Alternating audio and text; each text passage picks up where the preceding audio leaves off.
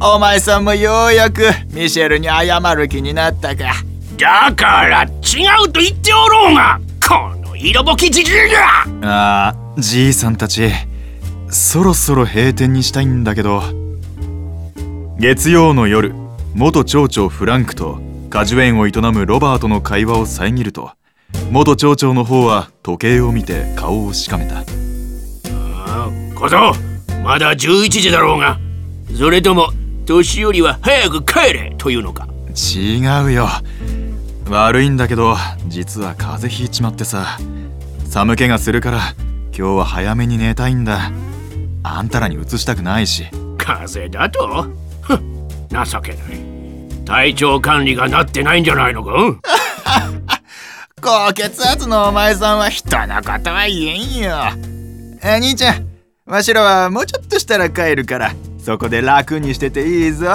代金は俺こっちのじじいにつけといてくれ。なに、わしはひとつもおごるとは言っとらんぞ。ああ、ケチケチしなさんな。この前うちのワインをごほんくれてやったじゃろ。ふざけるな。売れ残りこちらが返答をする前に、またふたりの小競り合いが始まった。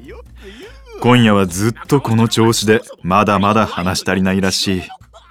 無理に追い返すよりは、ロバートの言う通りカウンターの奥で目をつぶっていた方が良さそうだ。風邪薬で意識が朦朧とする中、じいさん二人の会話が流れてゆく。まったく、たまに飲みに誘ってやったと思えば調子に乗りやがって。お前さんがミシェルのことで相談があるって言うから来てやったんじゃろ。ね、さっきの話は本気かい。たかが草刈りに本気も何もあるか。お前は黙ってわしに機会を稼い。いやいや、使い方もわからんやつに貸すわけにはいかんよ。お前さんが怪我したら責任取れないからな。使い方だと歯を向けて雑草を刈るだけだろうが。いや、そう簡単な話じゃない。お前さんは本当に庭いじりもしたことないんじゃな。あんなでかい庭を全部ミシェルに任せとったのか。あいつの希望でそうしたんだ。わしは水やりだってやっとらんわ。そのお前さんが捻挫したミシェルに代わって草刈りをしたいとはのう。じゅうねんまえだったら考えられんかったわ。ロビンが聞いても驚いたろうさ。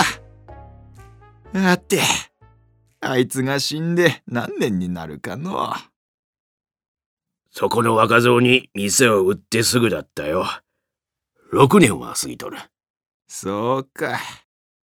ここでさんにんで飲んだのが懐かしいわ。お前さんが離婚した時もふたりで慰めてやったの。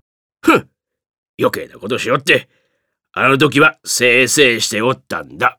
ははぁ、なのに今頃になってミシェルを気にしとるのはどういう心境の変化があったんじゃ。ミシェルの庭にバラのアーチがあるだろ。ああ、知っとるよ。テラスの入り口にあるやつじゃろ。そうだ。あれは結婚して家を買った年に植えたんだが、バラの世話は虫よけと除草が大変で、子育てが始まってからは手が回らなくなっておった。わしらの仲も悪くなって、バラは見る影もなくなったんだが、ここ最近、バラが蘇ってアーチが復活しとってな。うん、なるほど。ミシェルの愛も蘇ったと思ったのかい？あ、違うわい。ただ、怪我のせいでまた枯れたら気の毒だと思っただけだ。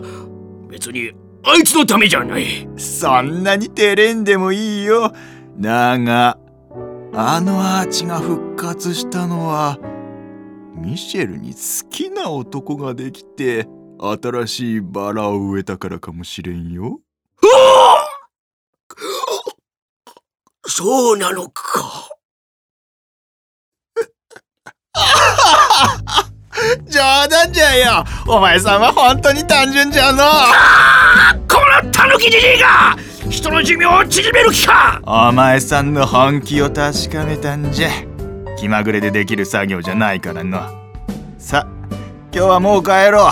明日から体力勝負じゃよ。ああ、他のみんなにはわしから電話しておこう。なんだと？わし一人でもできるわ。甘く見ちゃいかんよ。それにお前さんが一人で行ってミシェルになんて説明するんじゃ。まさか黙って勝手にやろうと思ってたのかい。ミシェルに余計なことを言ったらどうなるか分かっとるんだろうな。今夜の酒代が口止め料じゃ。やはりお前に相談したのが間違いか。二人が店のドアを閉めた音で目を覚ますと、カウンターに空になったバーボンのグラスがふたつと、いつもより多めの酒代が置かれていた。